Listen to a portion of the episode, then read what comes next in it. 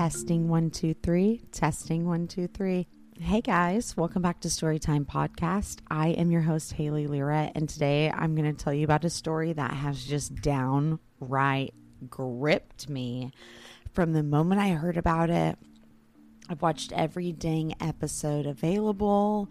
I read the best book by Gregg Olsen that I'll source. Oh my goodness. Okay, this story is wild. Um, fair warning, it is dark. Thank you so much for tuning into Storytime Podcast. If you haven't heard already, I am doing a giveaway on my Facebook, Storytime Slayer. So go check that out. It's just one of those like, follow, share things. It's some really great stuff, though. So check that out. Even if it's not something you're into, it'd make a really great gift. So, also, if you can, shoot on over to Apple Podcasts and leave me a great review. Honesty is always the best policy, and I think a great review sounds so honest. And let's get started. So, I'm going to tell you about a woman named Shelly, Shelly Knotek. And for a long, long time, she was known as a great wife, a great mother. Her second husband, for years, thought she was a wonderful woman, especially given all the responsibility he pawned off on her because of his demanding work schedule. He praised her. Other people for a long time thought this as well. Not only did people see Shelly as a great homemaker and mother, they also saw her as a humanitarian, and she would take in wayward people down on their luck. You know the old saying, you never know what happens behind closed doors. Well, behind closed doors, Shelly was beating her children and rendering unbearable physical and psychological abuse to everyone in her home. And her house guests did not leave her home to start new, wonderful lives. She beat them, starved them, and isolated them until they died fair warning this is an intense episode with very graphic tales of abuse and neglect. If you want more on this story, you have to read the book If You Tell by Craig Olsen. I highly recommend Craig Olsen for both his fiction and nonfiction crime books. Let's get started. I'm going to start with like who Shelly was so we can kind of get some development on how she kind of turned out the way she was. So, Shelly was from Battleground, Washington, and her father was a man named Les Watson.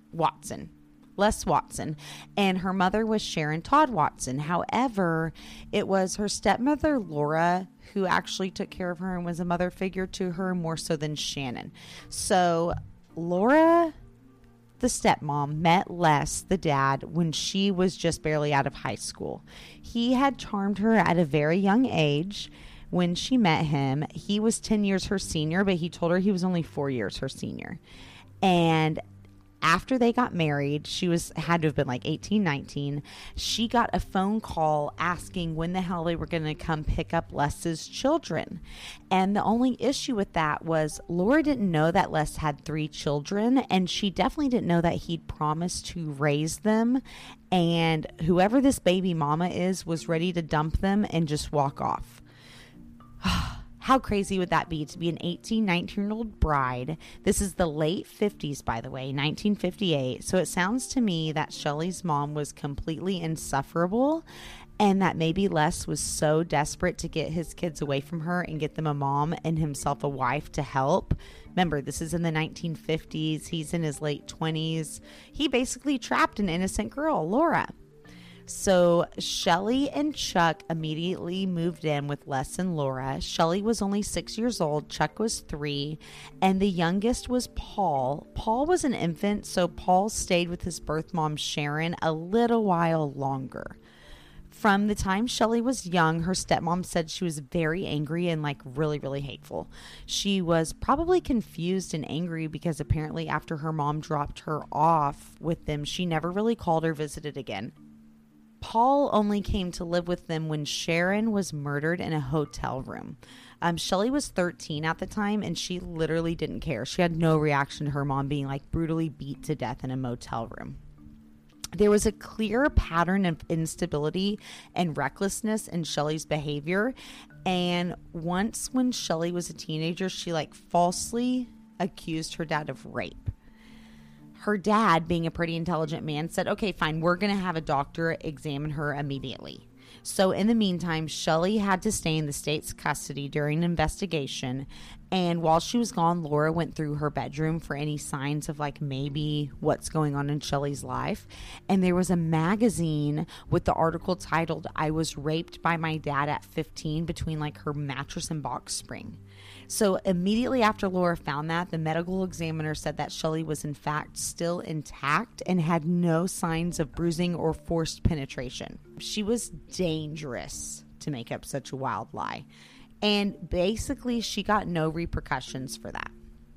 Shelly had always been a handful. Um, she lied for attention. She was just a straight up nuisance, constantly in trouble, constantly stirring the pot and ruining the lives of whomever she was around simply just because, and then she would just move on to the next person. She was kicked out of many, many schools for her unruly behavior and the fact that she was a bully. So it's really odd that these traits, though, are like generational. Although Shelly didn't have a good relationship with her mother, apparently her mom was really unstable and she would go see her grandma Anna. And Grandma Anna had shown some clues that she could be like cruel and abusive. And I'm sure she inflicted some of these punishments that Shelly later uses on her children and tenants, which we will get to when Shelly was young. Um, but Shelly, as she got a little bit older, quickly became Grandma Ann's favorite. And they had like a really, really special bond, which was really startling to Shelly's stepmom, Laura, because she knew how evil Anna was. So apparently, as Shelly became a young woman, she was a stone cold fox. She was a redhead with bright eyes, perfect figure, good bone structure, and clear skin. She first got married in 1972 at the age of 19 to a man her same age named Randy. And poor Randy, because Shelly was a nightmare to him. Shelly didn't cook, Shelly didn't clean, and Shelly couldn't keep a damn job. And she would throw these big ass tantrums to get whatever she wanted. Shelly would go to extreme lengths to fabricate stories for attention, especially to manipulate situations. So, like one day, Randy came home to a beaten up and bloody Shelly, and she said an intruder came in and attacked her and raped her. However, the sheriff in the police department told Randy that there was no way and that after questioning Shelly, they sensed those were self inflicted wounds. And when they pressed Shelly about it, she actually admitted it to them that she did, in fact, do this to herself. And Shelly later recanted that statement and said she only said that because the police officer made her. And at the end of the day, Randy knew this was a stunt that she pulled because she hated the trailer that they lived in and she wanted to move. And now she had a reason to force him to. And it was because she was afraid to live there, even though that's all they could really afford. Now, I'm going to fast forward because there's a million awful behaviors that Shelly exhibited throughout her entire life, and we could spend all day on them. The warning signs of her being mentally disturbed, though, were in big, flashing neon letters. Three years into their marriage, Shelly gave birth to a baby girl named Nikki in 1975. And Shelly decided that she was going to stay at her parents' for a while um, in fact, she stayed there so long, like three months. Randy had to force her to be like, dude, we have to go home. But um, Laura said that Shelly seemed a little bit indifferent about baby Nikki and that Laura really worried about her under Shelly's care. So she'd go visit her all the time. And this is when she started to notice Shelly and Randy's problems. Shelly was apparently refusing to let Randy into the home at night. He had to sleep in his car. He said that Shelly was only nice when people were around. And he basically just had to sign his check over to Shelly and go with whatever she wanted, or she'd be extremely cruel. And so eventually they split. And Laura actually ended up caring for baby Nikki for like a year while Shelly ran off and she was a waitress and was just kind of doing whatever she wanted. Randy went back home to his parents and just tried to start afresh with life. After like a year of doing what she was doing, Shelly came back just out of the blue for Nikki with no explanation. And shortly after, she started a new relationship with a man named Danny. They met at their apartment complex that they both lived in. And it was very quickly that they kind of started this whirlwind romance in life. And they were married in June of 1978. And then in August, she gave birth to her second daughter, whom she had with Danny, named Samantha. That's funny. I got married in June and then had a baby in August, actually. Shelly had another baby girl named Samantha.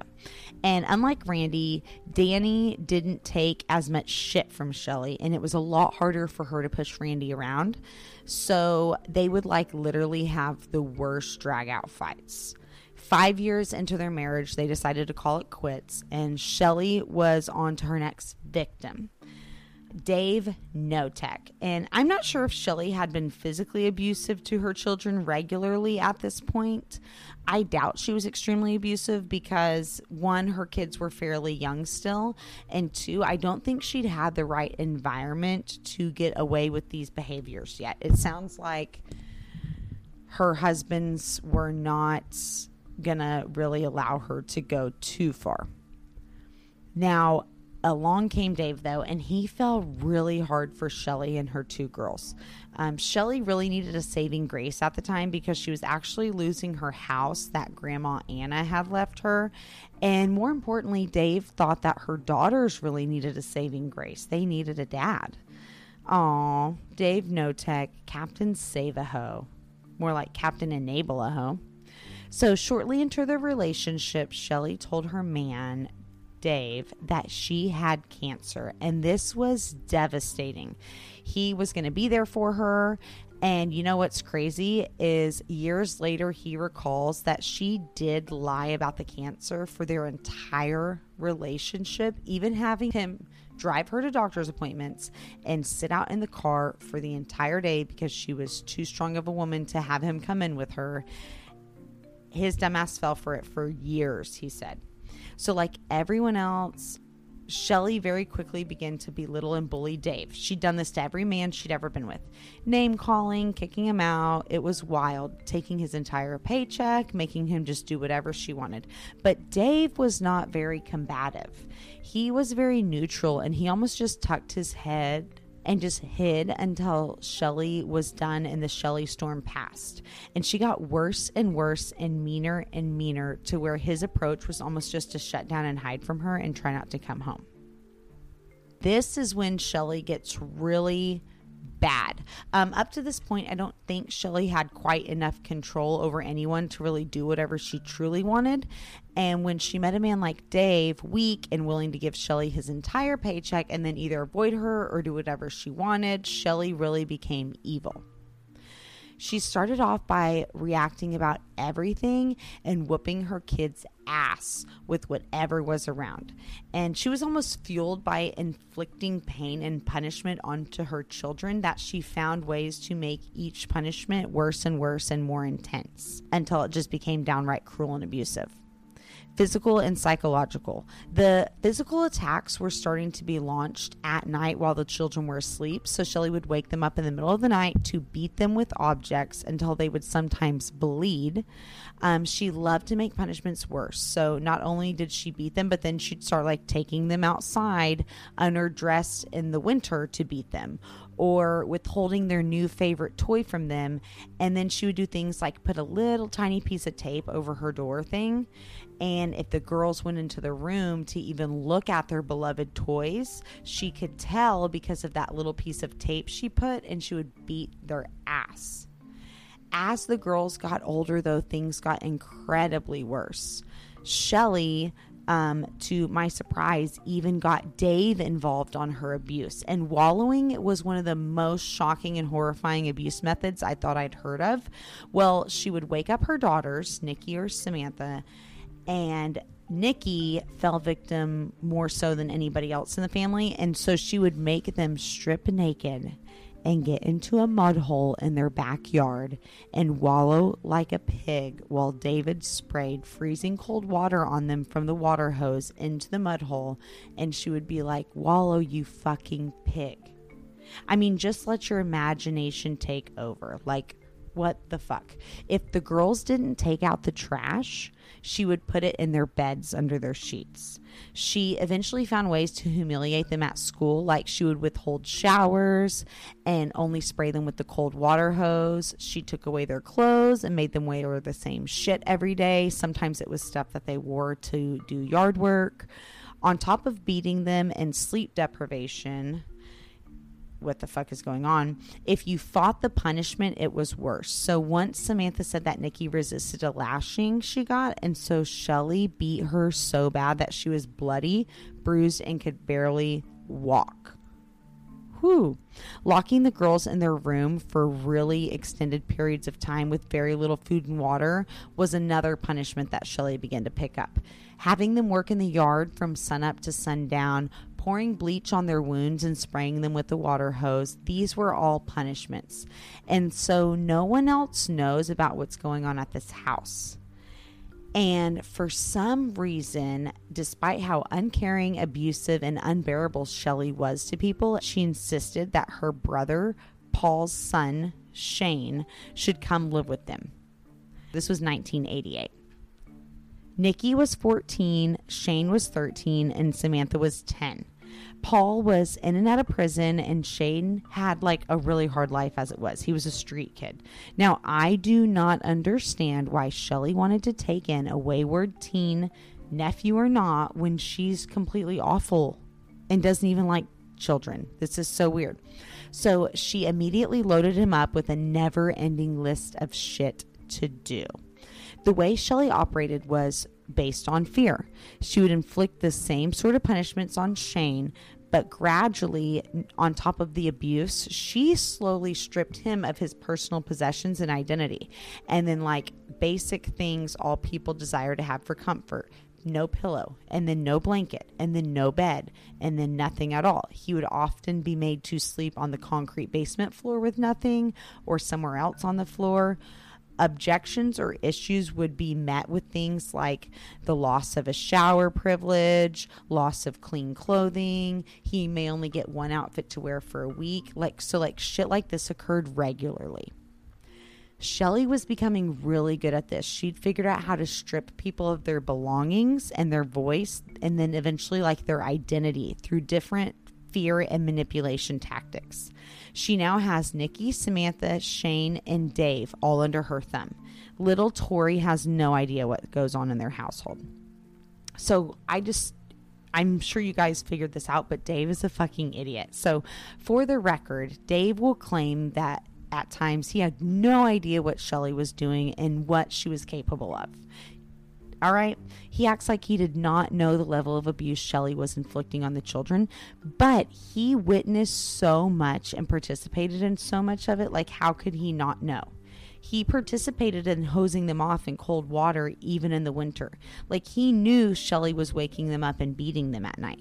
Sometimes Shelly would make Nikki and Shane strip down naked and slow dance in the living room, and Dave would literally be sitting in a chair watching because Shelly insisted. And in the winter, if Dave wasn't there to spray the kids with the water to make them wallow, Shelly would just make them sit naked in the snow for hours. And Dave knew about punishments like this. Imagine sitting naked in the winter in the snow for hours in Washington, and then you have to go to school the next day, probably unbathed and possibly in the same clothes you've worn multiple times. Something worth noting is that before Shane came to live with them, the punishments were a bit more focused on Nikki than Samantha, and then the punishments actually lessened off of Nikki and were more focused on Shane. So the more psychological abuse went to Shane. So it was like taking his belongings and such things. She did not do that to Nikki and Samantha. She only did that to like her wayward tenants. So things really changed drastically when the family moved in what they call the Louderback home. And this is when they took in Shelly's BFF hairdresser, Kathy. And the kids were a bit bothered by Kathy. She was bossy, and you know, kids hate being bossed around or lectured by other adults. I remember being a kid and being like, okay, what the fuck, when people would tell you things like, you need to straighten up or go do this, listen to your mom whatever. So Kathy was kind of like that mom's annoying friend to everybody. Meanwhile, despite the longtime cancer hoax that Shelly had been having, Shelly and Dave were pregnant with a baby Christmas of 1988.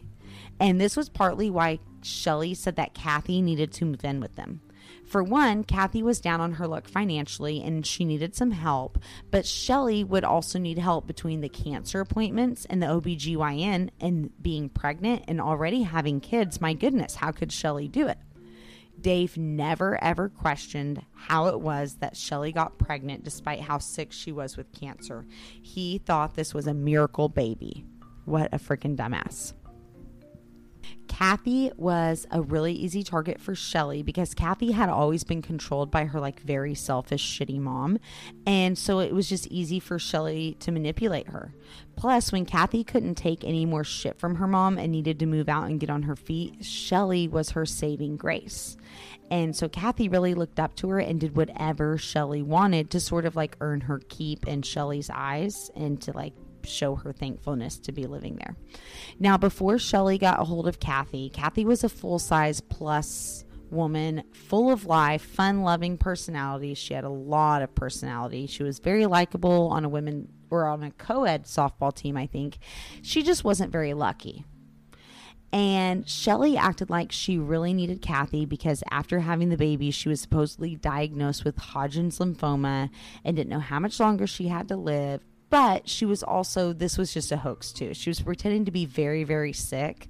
And that way she could have Kathy do like all the cooking, cleaning, household duties, take care of the baby, whatever. But what was so dumb is Shelly's stepmom, Laura, was actually in the medical field and she knew that there was no way all this shit Shelly was telling her about being sick was true and she had had this cancer diagnosis for far too long. Shelly couldn't explain any treatments, provide medical paperwork, who her doctors were, doctors' notes, names, bills, nothing. This was just an elaborate hoax. It did not take Kathy long to fall victim to Shelly. She literally evaporated from a boisterous, fun personality to no personality at all. And Shelly began treating her like the children.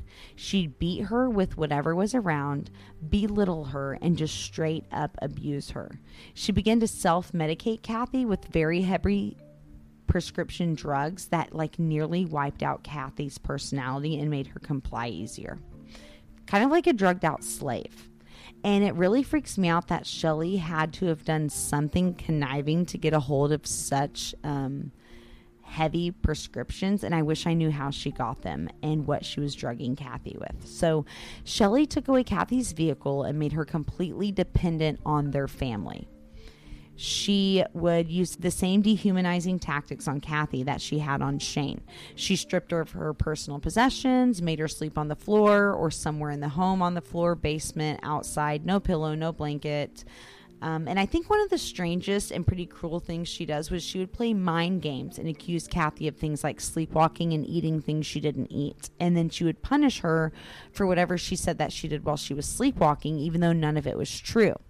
And one time, well, she made Shane back her up on lies all the time, but one time she had li- Shane lie to Kathy's face and say that Kathy was walking around his bedroom naked. I mean, this was mental abuse. Kathy would never do anything like that, and she was so humiliated. So Shelly escalated though. She began to have enough psychological control over Kathy through prescription drugs and abuse that she could do whatever she wanted. She would push her down the stairs, call her names. She literally took all her clothes and made her do chores around her house naked, like for long periods of time. This went on for weeks. Um, one day, her clothes were just gone, and she was giving underwear and a moo and then she was only allowed underwear. Revoking toilet privileges was the next thing that that was enforced. Kathy couldn't use the bathroom without permission, and she was often denied permission. And one of the most outlandish punishments that are outlined in If You Tell was when Kathy really had to go to the bathroom and I guess she like defecated in a Tupperware in the kitchen. And the punishment for that was Dave and Shelly made her slide naked down a hill of snow over and over and over, making her backside bleed and bleed so bad that there was like streaks of blood in the snow. Isolation became a really popular punishment that Shelly enjoyed, and she would lock Kathy in closets, and then she would soothe Kathy by saying things like, It'll be okay, Kathy. Um, I'll protect you. Like, this is crazy. This is crazy. This is not a child. Kathy is a grown ass woman. So, something to remember was that while Shelly had Kathy and got full control over her and was able to abuse and inflict pain on her, she actually laid off of the children and beat them way less often. So Shelly had a pattern of always kind of picking one person. So, what about Kathy's family? Weren't they worried they're like, where the hell is Kathy? So in 1991, two years into this living arrangement in House of Horrors, Kathy's mom actually had open heart surgery and was trying to get a hold of Kathy. And she knew that Kathy had gone to live with a woman named Shelly Knotek. So they get a hold of them, and Shelly tells them that Kathy actually met a man named Rocky who was an 18 wheel driver, and she hit the road with him. Then she sent a handwritten letter that was in Kathy's unmistakable handwriting, saying that she was so sorry she hadn't been in touch, but she was very happy, and attached was a blurry photo of her in front of a semi truck. Obviously, um, Kathy was made to write this letter by Shelly. This was an elaborate lie Shelly came up with, of course. This was enough for Kathy's family, though, at the time, and they just let it go. They now had given Shelly complete control of Kathy, who was growing incredibly weak. She was losing weight, she was losing hair, she was losing teeth. I mean, she looked awful. She lost over 100 pounds. In 1992, the family moved again, but to a fairly secluded, rundown farmhouse on some property. And it had like a shed, a barn, a pump house. It wasn't very nice, but I think Shelly wanted it for the seclusion and for the property so that she could have animals. At this point, Shane was sleeping in Nikki's closet on the floor, and Kathy would have to sleep on the floor elsewhere in the home. She only had a few personal possessions at this point, only a handful, and they even got rid of her car. Shelly and Dave were incredibly abusive to Kathy together. Um, apparently, he'd sometimes even help duct tape her, hose her down for showers, and witness Lord only knows how many harrowing things. Let's not forget the ass slide he made her do in the snow until she bled. But when Shelly locked her in the pump house for weeks and Dave asked about it, she said it was for Kathy's own good because the kids were bothering her so much and that Kathy was afraid of the kids. And Dave accepted this answer. He's like, Absolutely. The children are bothering her? Yes, we should lock her in the pump house. So Shelly started to act like Kathy was really sick and needed a bunch of rest and that they were going to make Kathy better. But Kathy wasn't sick, she was drugged and neglected. Dave literally will accept whatever answer Shelly gives him to, and he just pretends like none of this is fucked up or weird.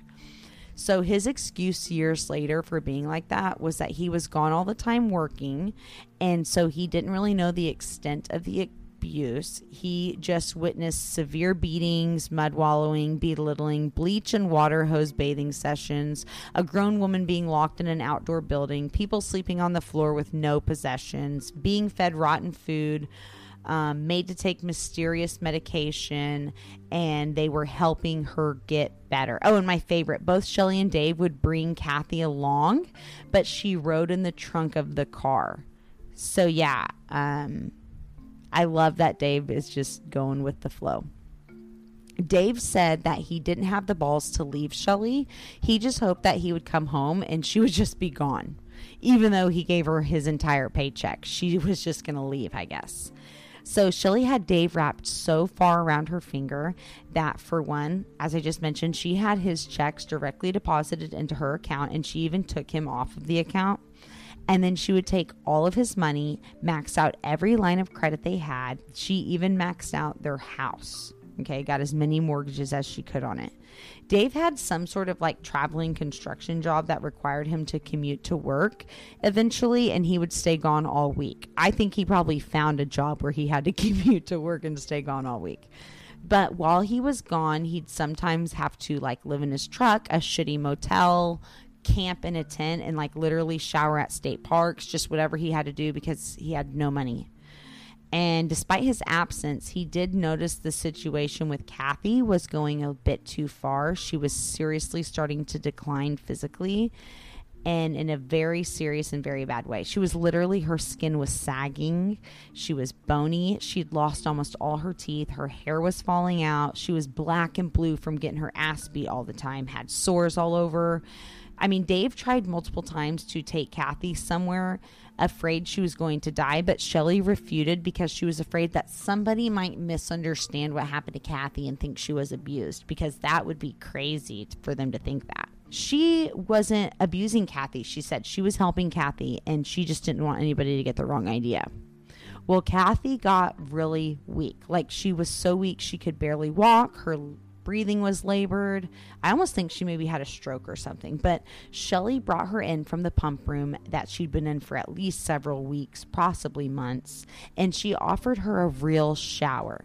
Kathy, though, being extremely weak, drugged up on the verge of death, and practically incoherent, somehow grabbed and like leaned on the glass shower door and fell because it shattered into a million pieces and she was like laying in the middle of all this broken glass and she got super super bad lacerations. I mean, she got cut up and she needed medical attention, but instead Shelly just patched her up and laid her in the laundry room. I mean, this was bad. This was bad. Shelly knew this was bad. She called David immediately and he came home immediately. He was quite the drive, but he booked it. Kathy was in the laundry room making god awful noises, and Dave really wanted to take her to the hospital, but of course, his wife says no. This was July 1994. So Kathy had been with the Knotek family six years, and no one had been looking for her or asking about her since 1991 when the family got the letter that she was with Rocky. When Dave got there, Shelly loaded the girls and left Shane and Dave with Kathy. They went to like a motel that had an indoor pool and hung out there. And shortly after she left with the girls, Kathy began to vomit, have difficulty breathing, and ultimately died. Dave did not call 911 though because he said to have been afraid that Shelly would get in trouble. No shit. And that it would be too traumatic for the kids and that he didn't want to break up their family. Unlike the girls, Shelly and Dave made no attempt to conceal what was going on with Kathy from Shane. Shane had to help move her body. What Dave did next was crazy. So he knew he needed to make a really, really hot fire if he was going to be able to cremate her. So he built a cremation station in the backyard using really heavy sheet metal around the fire pit to hold in the heat and he said that he just placed her body in there and he kept loading wood on top of her all night. It took about five hours. Next, he sifted through the ashes, gathered all the bits of Kathy that were left, and he discarded them on the shoreline in spots that he'd studied ocean currents so that he knew they would take her off to sea. It would be years and two more victims later before Shelly and Dave were caught for what they did to Kathy. Okay, so I made this into a two part series, and that was the murder of Kathy, which will go unsolved for years and years to come. Nobody was looking for her for a very long time. And part two, I will outline the other murders that Dave and Shelly Knotek were responsible for go check out Storytime Slayer for pictures, videos, and information to go along with these two episodes. And also be on the lookout because I have a lot of great giveaways and things planned for Storytime Slayer on Facebook this year. All right, I'll catch you on part two. Mm, bye, guys.